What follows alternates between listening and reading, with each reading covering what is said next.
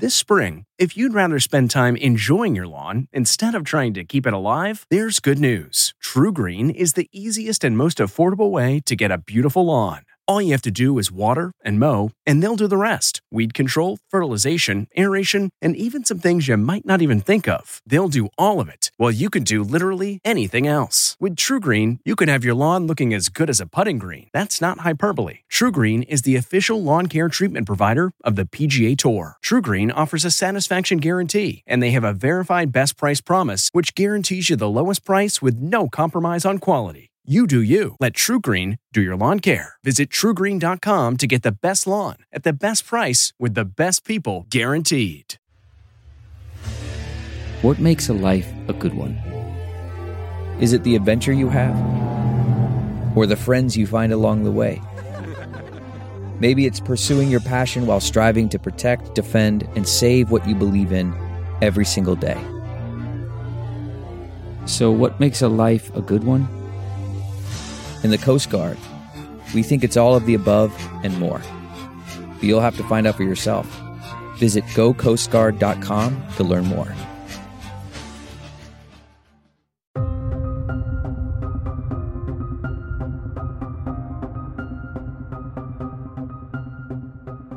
This is America Changed Forever from the CBS Audio Network. I'm Gil Gross. The President and First Lady have COVID 19, which is, of course, of immense consequence for the President, his family, and the nation. CBS News Radio White House correspondent Steven Portnoy is a longtime Washington correspondent, but not since President Reagan was shot have we covered anything as important for the health of a president and therefore, in many ways, the health of a nation. Steven, good to have you with us. How are you? It's good to be with you, Gil. Some people say this is a shock, but not a surprise. Many thought the president's ambivalence about masks, physical distancing were tactics to play down the virus, as he put it to Bob Woodward, to prevent panic. But it seems his feelings about all this were probably real.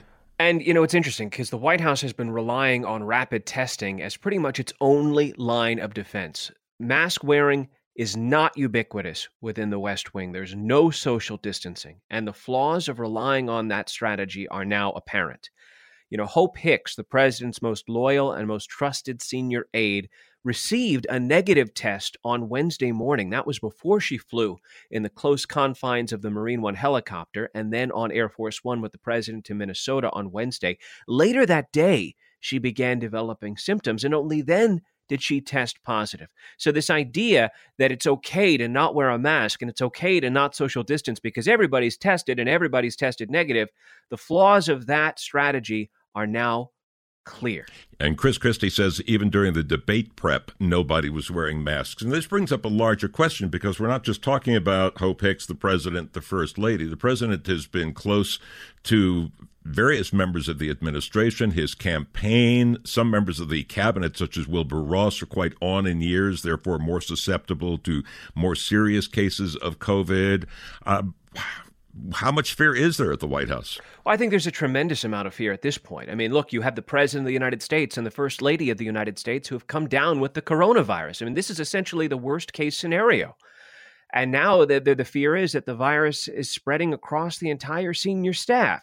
So uh, there are steps we, we understand uh, that were being taken on Friday morning to essentially uh, isolate and quarantine and keep people separate and uh, maybe uh, in, in, you know enhance telework and see to it that fewer people are, are around uh, the, question going forward with less than a month before the election is how does this affect the campaign the president was scheduled to uh, undertake a a, a, a, a, litany of different stops across the western U.S. He was going to overnight in Las Vegas. He was going to go to Los Angeles. He was going to Arizona.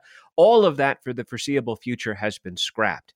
And eh, obviously, uh, it calls into question the president's strategy to prevent the spread in his own office, never mind prevent the spread of coronavirus across the country. And that brings up the question of credibility on the virus. Americans seem fairly locked in in their choices. This election will probably be more about turnout than swing voters, but going forward, whether we're talking about the next four months or the next four years, there's now the question of whether the nation's leader is going to be believed on a major crisis facing the nation. Well, and credibility, I think, is a significant point. I mean, you know, th- th- this president seems to uh, have sought out some degree of deniability for everything he has said about this. He has said uh, it's not as serious as the flu, but then he's also said it's more serious than the flu. He has said everyone should wear a mask, but then he said you don't need to wear a mask. Yeah, he's made fun of people who wear masks. In fact, his opponent for wearing a mask.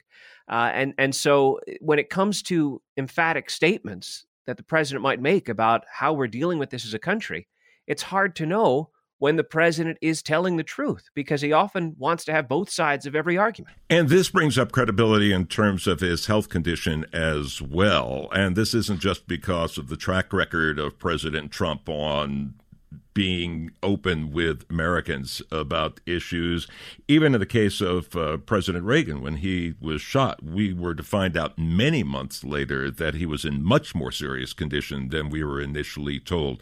So even just dealing with the day to day, how is the president actually doing? There are again credibility questions here, which are important. There is always a need for the American people to be fully informed on the health of their president. It implicates national security, it implicates America's position and standing in the world. And at a time like this, where there's tremendous uncertainty about the health of the president, direct and accurate and regular updates from the White House to the American people are absolutely essential. So we have remaining debates. Now, of course, the president can do those from the White House, gives him one advantage. He could even do them from the Oval, a heck of a background. But in terms of energy, and then of course depending on whether he remains you know with just a minor reaction to covid and all or goes through something major, I mean, this could throw the rest of the debates into a into a cocked hat. Well, there's no question about it. I mean, you've got the fact that the next debate, which is on October 15th, is a, is a town hall debate. Already there were preparations that the Commission on Presidential Debates were undertaking to ensure social distancing in the debate hall and testing in the debate hall. But uh, we saw the president's aides and family members walk into the debate hall in Cleveland without wearing masks. Uh, the Republican committee chairwoman, Ronna Romney McDaniel, wound up testing positive shortly thereafter. And so there are really significant questions about the, the, the fact that the president's team seems to be uh, infected with COVID. And the idea that they would travel in mass to various cities and interact with uh, uh, members of the public, and never mind the Biden campaign, uh, this has really thrown a monkey wrench into this whole process. The good news for the president is even at his age and physical condition, more than 90% of people are going to recover. Boris Johnson has been through this in the UK. Bolsonaro in Brazil have had COVID and recovered. So the questions are, I guess, is he going to get through this okay. The odds are with him. But even then, as we've covered with many of the doctors who have appeared on these broadcasts, even if you recover, sometimes there are things left over like inflammation of the heart and other things that may not leave you in the same physical condition. So, short term, there are problems. That's the campaign. Long term, there are problems that he will possibly have to face. And the president has acknowledged the, the, the, seriousness of this disease. He's spoken of it. In fact, on Fox News, uh, early uh, in this, when we first heard uh, that, that, that his, Hope, his aide Hope Hicks had tested positive, he, he spoke of what a tough situation this is. And obviously, the specter of his own case was hanging over his head uh, when he said that. Um, and so uh, it really does raise questions about uh, what this will mean to the president's daily activities and his ability to campaign going forward. And obviously, uh, there are great questions about. Uh, what treatments the president may be given by his military doctors. And so uh, that's why it's important for the American people to be fully and regularly informed. There are so many questions here, and we only have a little time. But one of uh, one of the major questions, of course, going forward is: Will there be a move to push the election to a different date? The president talked about that at one point. Both party leaders said no, absolutely not. But I expect that's a buzz that we're going to be hearing. It might be something the president might again suggest. He suggested it in a tweet earlier this year that perhaps because of the coronavirus that the, the election should be moved. Uh, I don't see it happening. It's it's federal law that the, the first Tuesday after the first Monday in November is the day that uh, in the states the electors are chosen by the voters, and I don't see that changing. Yeah, I don't see that changing either, but does go again. The president has been working hard, even you know, long before this, to discredit parts of the election, especially if he were to lose. And anything that calls the fairness of the election into question is going to be a major thing for his supporters. There's no question about that. I mean, the key question now is, you know, what are the president's attempts at outreach from the White House? Uh, you know, he, uh, as as we're speaking, Gil, it's early in this. The president was said to be developing mild symptoms, but he also, according to aides, was interested in communicating with the country. So, will he uh, regularly tweet? Will he appear uh, on television to the degree that that's possible? To the degree that the television networks feel comfortable being in the same room with him to to uh, videotape him. So these are these are critical questions that uh, will affect the, the politics and of all this. Um, and and they're really at the moment that we're speaking, there are no answers. CBS News Radio White House correspondent Steven Portnoy. Steven, thank you. Thanks, Gil. You're listening to America Changed Forever from the CBS Audio Network.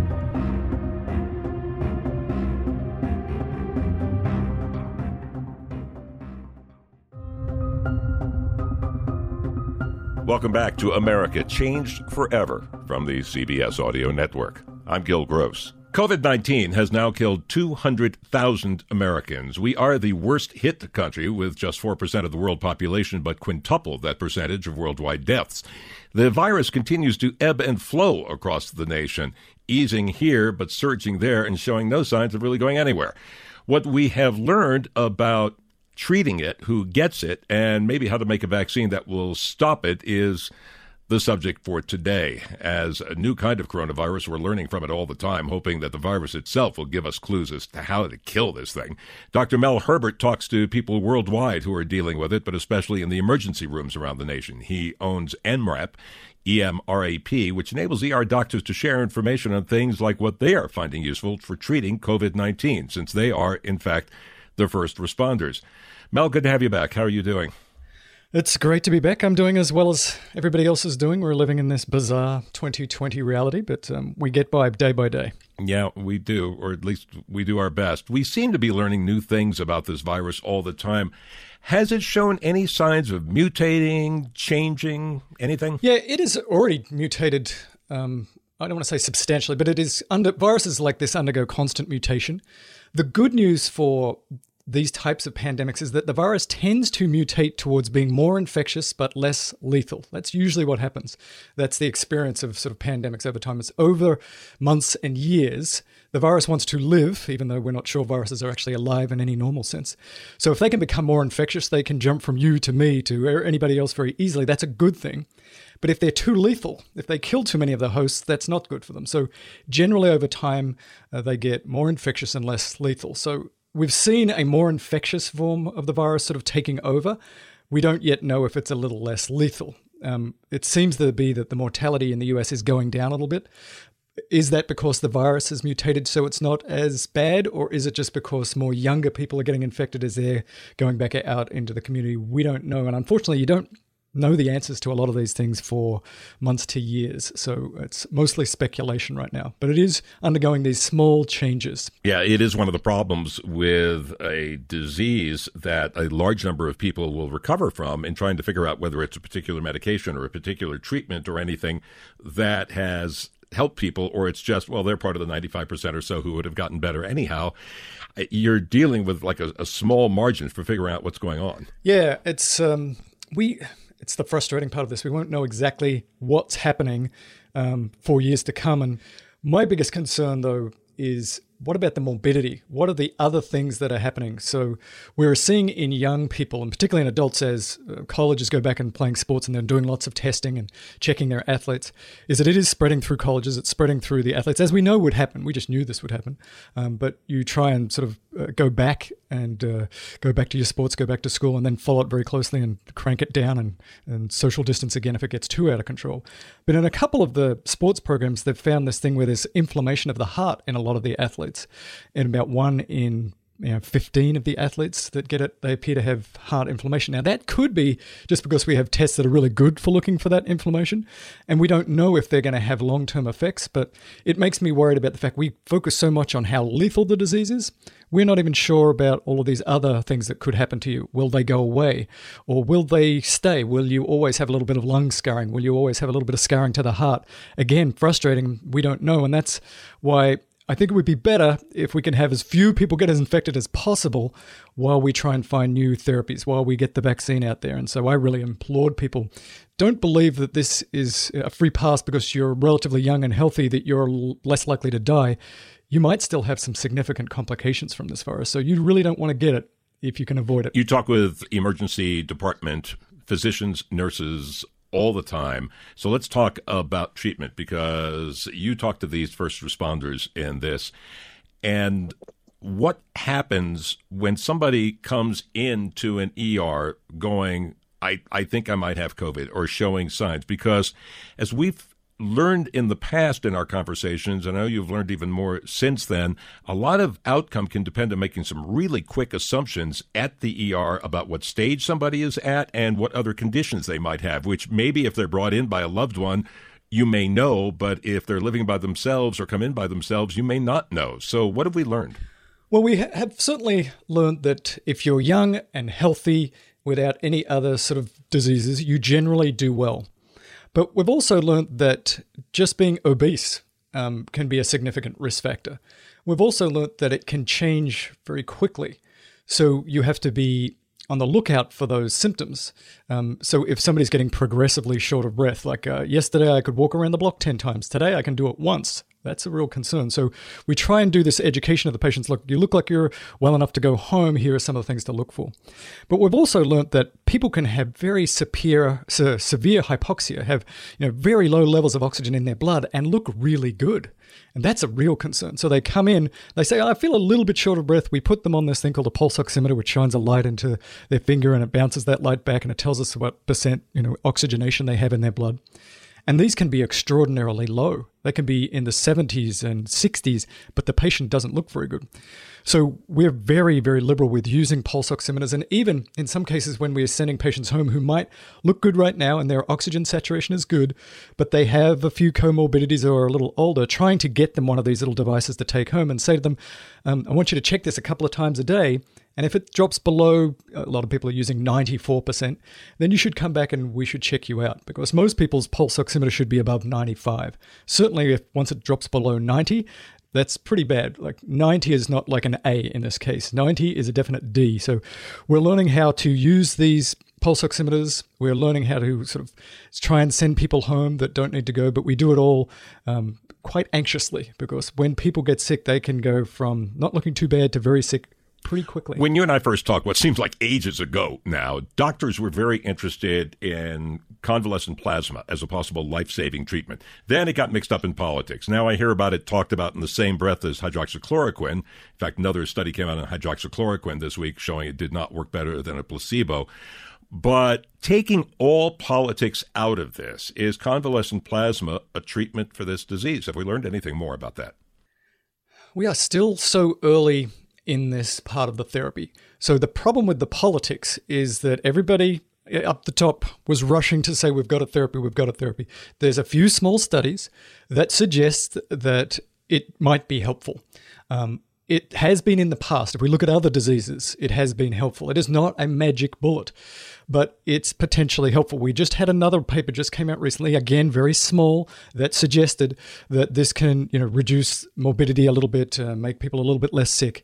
But in order to know how good it is, in whom to use it, when to use it, we need very big studies. Those studies are ongoing right now, but we won't have those results for a while. But convalescent plasma as well as monoclonal antibodies, which are not necessarily derived from somebody who's already been infected, which is what convalescent plasma is. You take a group of people who've had the disease, recovered from the disease, developed antibodies to the disease, and then you take their plasma and you give those antibodies to somebody who's sick. That's convalescent plasma. You can also do it in a more artificial way where you, you make antibodies sort of in the test tube and give them to people. That's also promising.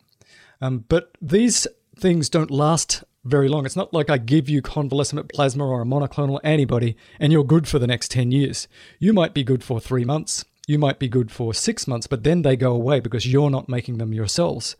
So they're a short term therapy. We are hoping that they'll be useful in the sicker subset of patients. We're waiting for the studies to come out, but we don't know exactly when and in whom to use them or just how good it is. But we have hope. We just don't have much data right now.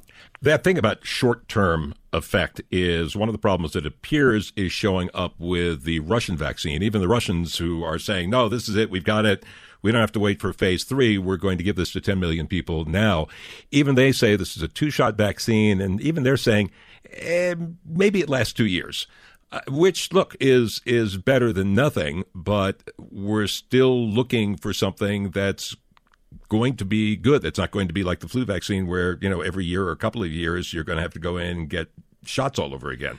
Yeah, the Russian vaccine, it's you know that is so got to be so careful about what they tell you. We don't really know. They're not really releasing the data. But for them to say that makes me think that it's much worse than that, um, that they're seeing already that it's not lasting very long. It's usual with coronaviruses that you don't get lifelong immunity. Some things you get infected with and you're pretty good for the rest of your life. Your body remembers it and you can develop an antibody response and T cell response very quickly and kill the, you know this bug when it comes back. But coronaviruses are pretty notorious for um, not having lifelong immunity, immunity that might only last a year or two. So it is very likely that even if we have a good vaccine, um, you'll probably have to have two of them in the early studies in some of these early vaccines. You, most of them you probably have to have one now and maybe one in a month for as a booster. And you'll probably have to have it yearly like the flu shot. So even if we get a good vaccine, you're probably going to have to have two shots. It depends on which manufacturer and you get. And it's unlikely that it'll last more than a year or two. It will start to wane. So this is probably a virus that's going to be part of our lives for many decades to come. It's going to become like flu. You're going to get a flu shot every year, and you're going to get your COVID 19 shot every year after you get your initial, probably two shots in most cases. Just ahead, we'll have more with Dr. Mel Herbert on the battle against the COVID 19 virus and whether the flu season will make everything even worse. You're listening to America Changed Forever from the CBS Audio Network.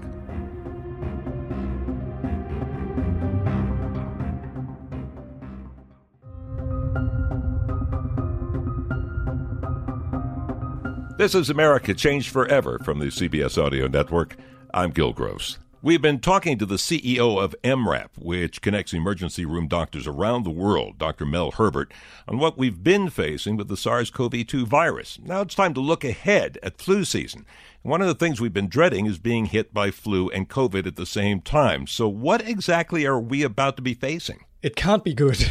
Uh, we don't know for sure, but um, the first and most important thing is get your flu shot. Now, the flu shot is nowhere near 100% effective, uh, but it can significantly reduce morbidity and mortality in patients. So, you get your flu shot, absolutely, for everybody. Uh, that's the first and most important thing.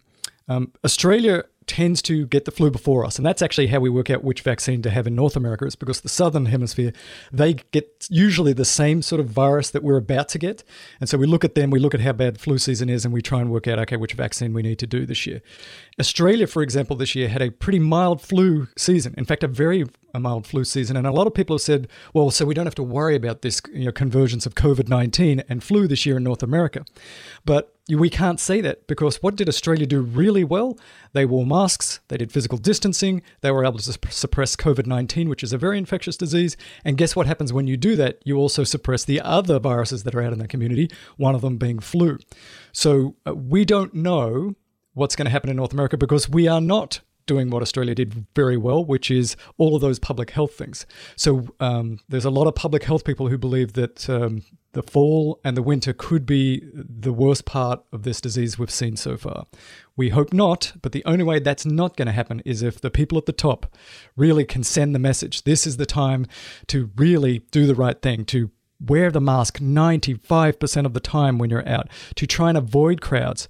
The other thing we've learned about this virus is that it's probably an indoor virus. When we're outside, when there's UV light, when there's wind, and that reduces the concentration of the virus, um, that's sort of protective. But as people go back inside, as they use public transports, as they're in big buildings, as they're in schools, we're really concerned that those virus particles are able to float in the air now. We're still not exactly sure, but that seems to sort of explain why it blew up in places like New York and not so much in places like California. So we're really going to have to be on our game if we're going to get through this next sort of three to six months.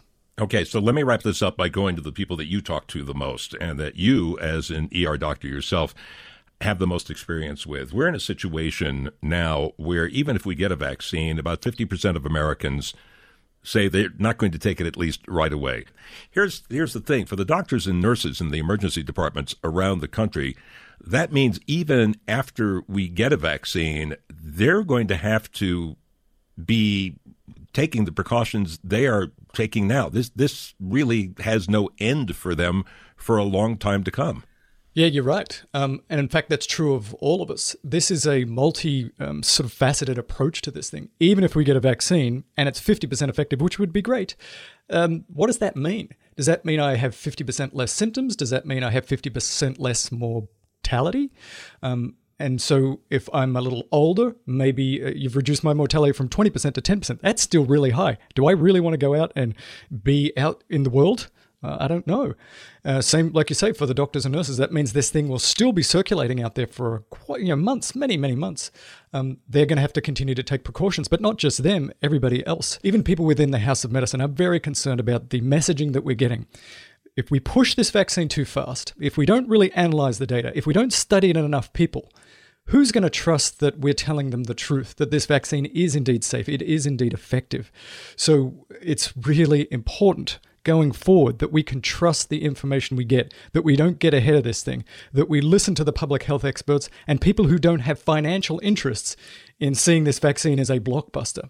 And that's where we are right now. It's a dangerous time because everybody is concerned that the this push to find a magic cure, particularly before November 3rd, has created a situation where we're not going to be able to trust the people we should be able to trust.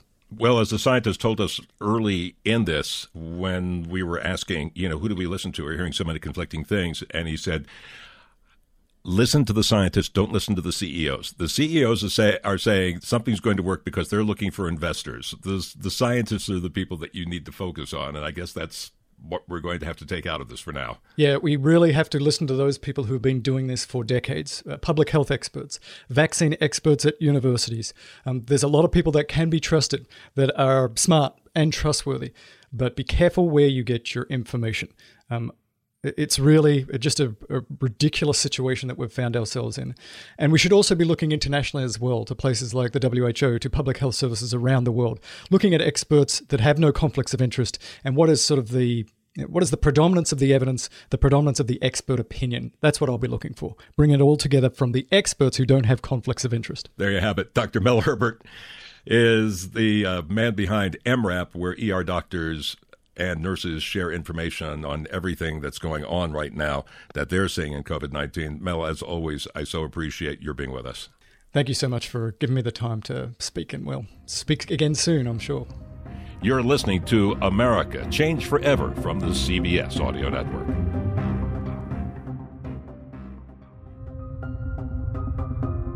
This is America Changed Forever from the CBS Audio Network. I'm Gil Gross.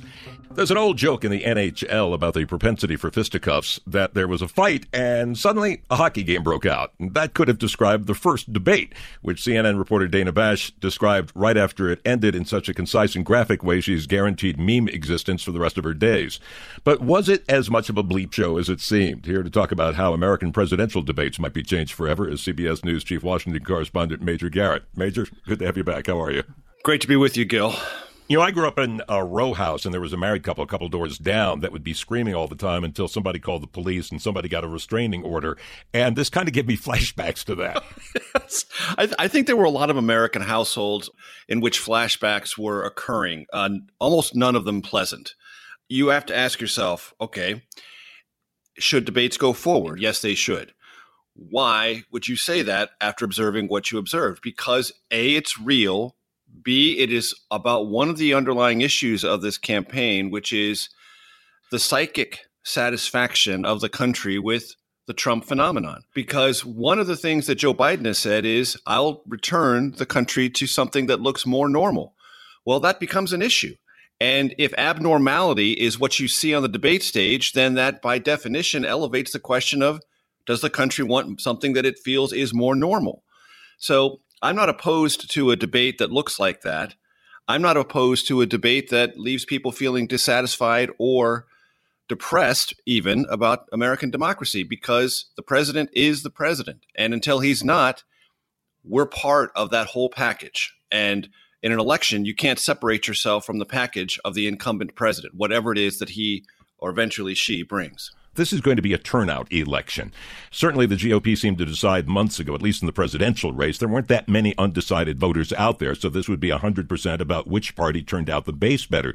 To that degree, did the president do exactly what he intended to do? There is a cynical interpretation that's precisely what the president was at least partially aiming at, because there is in the campaign theory of Donald Trump and those who work around him a very positive zero sum game. If people originally motivated who are not Trump supporters don't show up, motivated Trump supporters possibly could outnumber them. Well, in terms of discouraging some of those anti Trump voters who may not be that strongly pro Biden, the Bernie voters, the Warren voters, and on, it was interesting that Trump seemed to try and push Biden into hurting his credibility with progressive voters. I don't know if this is going to hurt Biden, who maybe, as we've talked about, getting as much of an anti Trump vote as the pro Biden vote, but it is a tactic to suppress support for Biden. You can see the strategy. There was a couple of moments where in the case of are you in favor of enlarging the Supreme Court or getting rid of the filibuster, that the former vice president did a full blown dodge. That's an area of separation because some progressives have called for both. But the president never gave that any oxygen, never gave it any room. And also, Gil, I, this is the other thing I was struck by is I, pen, I spent a lot of time listening to the Trump campaign about all matters. And I spent a lot of time, particularly listening to them describe what this debate was going to be like. And they not only said, but they put hard dollar money on television ads saying, you know, Joe Biden can't handle it. His mental acuity is gone. All he does is read off a teleprompter. He can't handle the pressure or the duration or the requirements, intellectual and otherwise, of a debate. Well, if that's your premise, then why don't you be quiet and let people judge for themselves? By interrupting, he not only energized Biden, but he got in the way of any potential missteps, rhetorical or otherwise, the former vice president might have made. That left me very confused from a strategic point of view because I always expect campaigns to do what they say is the mo- main thing they're trying to accomplish. And the president didn't do that. If there were dodges, there were certainly dodges on both sides. Biden and then Kamala Harris in later interviews dodging the question about packing the quarters, reporting the end of the filibuster. For Donald Trump, two of the ones that really stood out is Chris Wallace asked him specifically about a health plan to replace Obamacare, and Trump talked all around that. And then Trump refused to simply say he is against white supremacy. Even the next day, careful to say when he was pressed he would not support that, but you couldn't get the sound bite, I'm against white supremacy. Right. No, you can't. And this has been a pattern since 2015 when he first entered the race. First of all, he suggests he doesn't know anything really about any of this stuff. And even when pressed by Chris Wallace, give me a name, tell me who you want me to denounce. Like it's a performative act that really doesn't have any true original intent on the president's part. He doesn't. And he's been given every opportunity to say, you know, on my behalf, on behalf of my supporters, on behalf of this country I lead, right wing extremist violence is a real threat. I've read about it from my Department of Homeland Security. I've read about it from the FBI. I believe left wing extremist violence is a threat too. And I can give you chapter and verse on that, but both are wrong. Since you brought up Chris Wallace, uh, I'm not sure, frankly, for all the criticism he's getting, what he could have done, I think, as these debates go forward. And part of the premise of this program is, of course, how America changes forever. I think the only thing you can do is maybe have big timers set up and have the mics go off automatically so the moderator cannot be accused of, you know, shutting off one man's mic more than the other, which would inevitably happen if he had an on and off switch. So I have a perspective on this. I've never moderated a general election presidential debate, but I've been a questioner in three presidential debates at the primary level, Republican and Democratic. And it's a very difficult position to be in. And if candidates go out there with the intention of bulldozing you, trying to bulldoze their opponent, and bulldozing the format, guess what? That's what they're going to do. Now, you can restrain them, but it takes a very fulsome effort. I thought Chris Wallace did the very best he could. I thought it was a Herculean effort. I felt great sympathy for him. Because of social distancing, he's actually farther physically away than he otherwise would be. The podiums are farther away. So you're kind of all three of you in a separate universe physically. Final thing about debates going forward and even looking backwards. I remember talking to Howard K. Smith, who did the first of these with Nixon and Kennedy back in 1960 and then several more over the years. He bemoaned the fact that getting the candidates to say anything substantive was frustrating. And he did not have to deal with this World Wrestling Federation level of decorum that this one had. Debates seemed to swing on things like Reagan saying, there you go again. The Nixon Kennedy debate went on about the fate of, of two soon to be utterly forgotten islands, Quemoy and Matsu. And Nixon, in fact, admitted in his book Six Crises, he lied in the debates about his plans for an invasion of Cuba because Kennedy took a strong stand and he didn't want to seem like he was agreeing with Kennedy. So, were these things ever that much for content? They're not for content, but they are for, in the modern television era, something that is fundamentally important about our relationship to the American presidency, which is a sense of comfort and our willingness to live within the false intimacy of the American presidency. Television and now social media makes the presidency, whether we want it to be or not, directly related to the psychology of our lives. You can't avoid it. And that's certainly been true during the Trump presidency. If Vice President Biden is elected, he has promised to be a little bit less intrusive, certainly on social media and otherwise. But the presidency is all about us. And television was the first way to bring that sort of personality dimension of the presidency directly into our home. So it's not irrelevant. That's got to be part of the country's willingness to decide if that's what they want or that's not what they want. And ask George W. Bush about Al Gore. It was the Al Gore persona that I think was decisive in that race. The sighing, the trying to physically intimidate George W. Bush, those kinds of things sent signals. And in the end, they nudged George W. Bush into the presidency. I don't think that's possible without the debates. So these moments are clarifying, at least at a psychological, possibly sociological level. And that's the place we live. And until we get rid of either television or social media, and I don't think we're going to get rid of either, the debates are a way, a prism through which to interpret that dimension of a presidency and our relationship to it. Major Garrett is the chief Washington correspondent for CBS News. And Major, let me let you give a plug for your excellent podcast here. Yes, I have two of them. One is called The Takeout, and the other is called The Debrief. The Takeout is a one interview, one one subject show, but The Debrief is a deep dive into one topic, lots of different voices, lots of different perspectives. I'm very proud of them both. And you have every reason to be. Major, thank you so much for being with us again. Thank you. You're listening to America Changed Forever from the CBS Audio Network.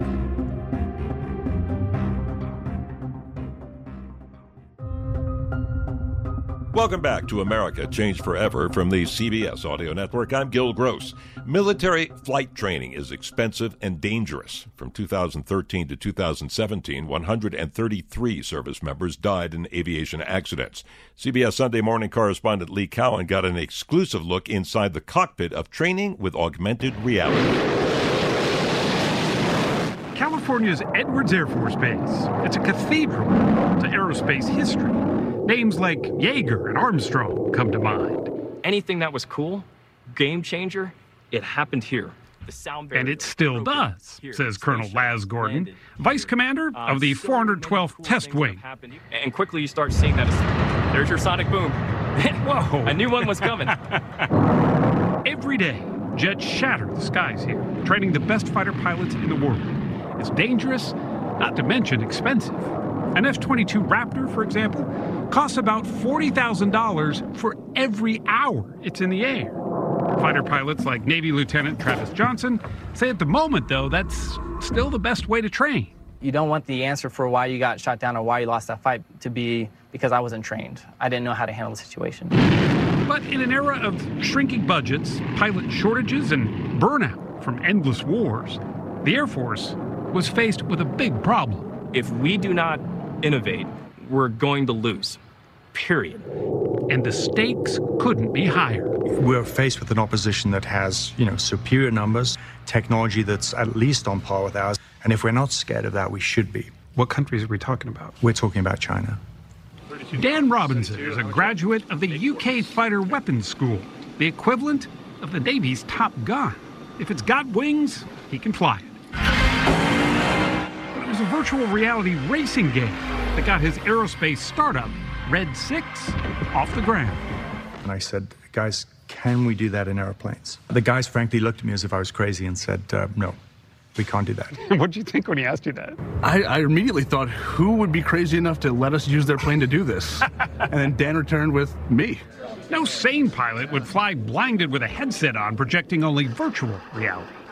Augmented reality would be the answer, allowing pilots to train against a virtual aircraft while still flying their real surroundings. But augmented reality doesn't work in the daylight, and it's not fast enough to keep up with a fighter jet. Or is it? And the first time the tech crackled into life and we saw something in the sky, that's when we knew. And uh, That this and was possible. That, that this was possible. The, the question was, could we do it in the air? We were familiar with the dream and the concept, but we were always told that that was years and years away. And then we walk in and suddenly realize it's today. If all goes as planned, the Air Force hopes to have Red 6's augmented reality in the cockpit of a T 38 by early next year. That's fast, but not fast enough for a fighter pilot like Dan Robinson. I am really grateful and stunned when I really reflect on what we've achieved, but I always want to go faster. Supremacy isn't a race he plans to lose. For CBS This Morning, I'm Lee Cowan, somewhere high over Southern California. You've been listening to America Changed Forever from the CBS Audio Network, produced by Paul Whitty Woodhull and District Productive. I'm Gil Gross. Hey, Prime members, you can listen to America Changed Forever ad free on Amazon Music. Download the Amazon Music app today. Or you can listen ad free with Wondery Plus in Apple Podcasts. Before you go, tell us about yourself by completing a short survey at wondery.com/survey.